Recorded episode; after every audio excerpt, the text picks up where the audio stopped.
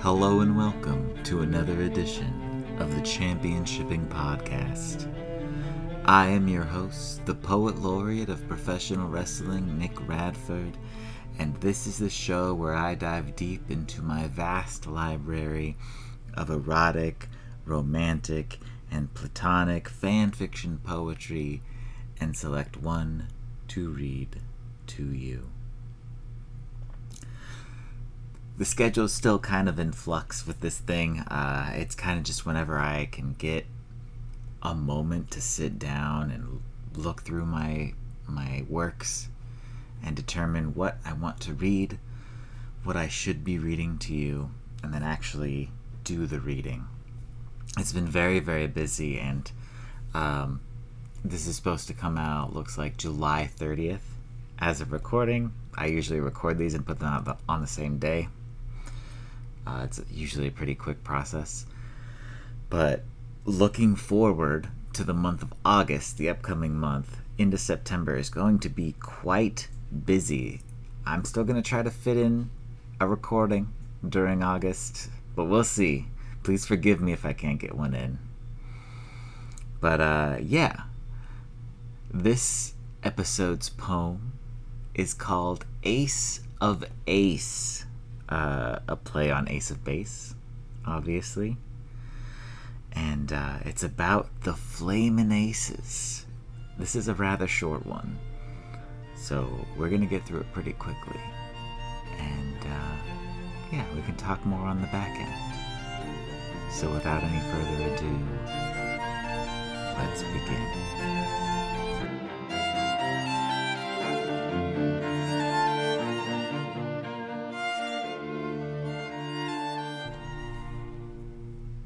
This poem is called Ace of Ace. The name Flamin' Aces was more than a title. Going through their paces and doing it with style. Partners to the end, they're a well oiled pair. A hand to each other lend. A wholesome affair. There was no disguise. The pairing was highly contextual.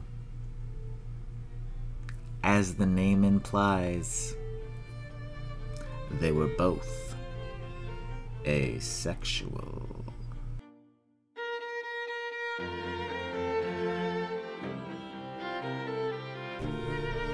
You know, reading that one back, not my best work, I don't think. I'm not a huge fan of it. Uh, I mean, I guess I wanted to write. I, I wanted to play on the name Flamin' Aces, um, and I I think I wrote this one pretty quickly. I was just like, well, let's just bust something out. Um, there's no there's no punchlines here. There's no. It's just a very straightforward poem, which I guess there's room for that in this world. Art is art, right? Um, but yeah, I'm not I'm not super stoked on this one. Um, maybe maybe I should go back and rework it a little bit. I I think I have probably written another poem about the Flamin' Aces since then. Surely I have. But yeah, this um, huh. Yeah, it, I'm I'm left almost speechless because I I'm not I'm not really feeling this poem.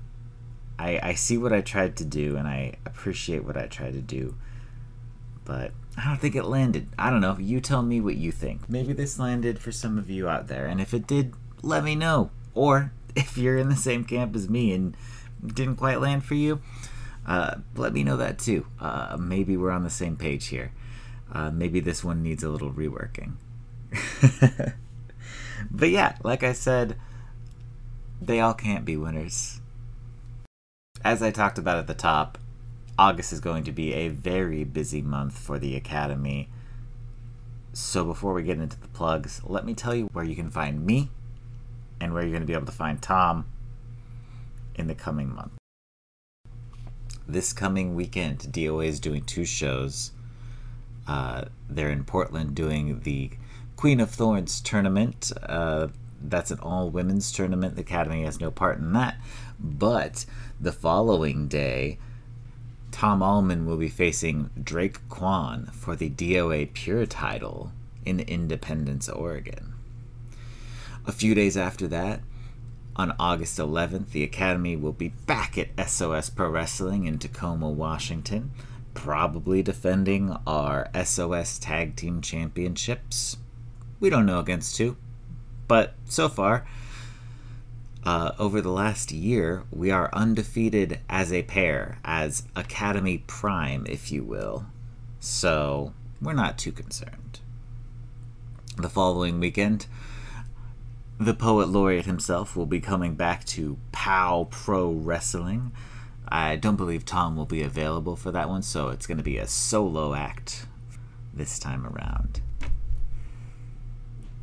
The week after that, SOS is doing a one off show on a Thursday, August 24th, in Ballard. Uh, that's Seattle, Washington. And then that weekend, two days later, I'm taking part in the Seattle Summer Half Marathon. So that's all of August. I'll try to keep you as updated as possible. If you would like more updates, feel free to follow me on social media at Nick is Radford. All of the places. Check out my website, nickisradford.com, for my blogs. I just wrote my first ever romantic short story. Uh, about uh, it's based on a tweet, uh, a viral tweet that was a very bad take about the housing market. I thought it was really funny. I wrote a little love story about what the person who tweeted it. I tried to picture how they envisioned the world. Uh, so yeah, check that out. Also, don't forget to to rate this podcast. Maybe subscribe if you want it delivered to you each and every time it comes out, since it's not on a very regular schedule. That way, you don't have to try to keep track of when an episode is dropping. It'll just be delivered right to you. And I think that's going to do it for this episode. So, once again, I appreciate you joining me and bearing with me on the uh, strange schedule we have right now. And until next time, thank you.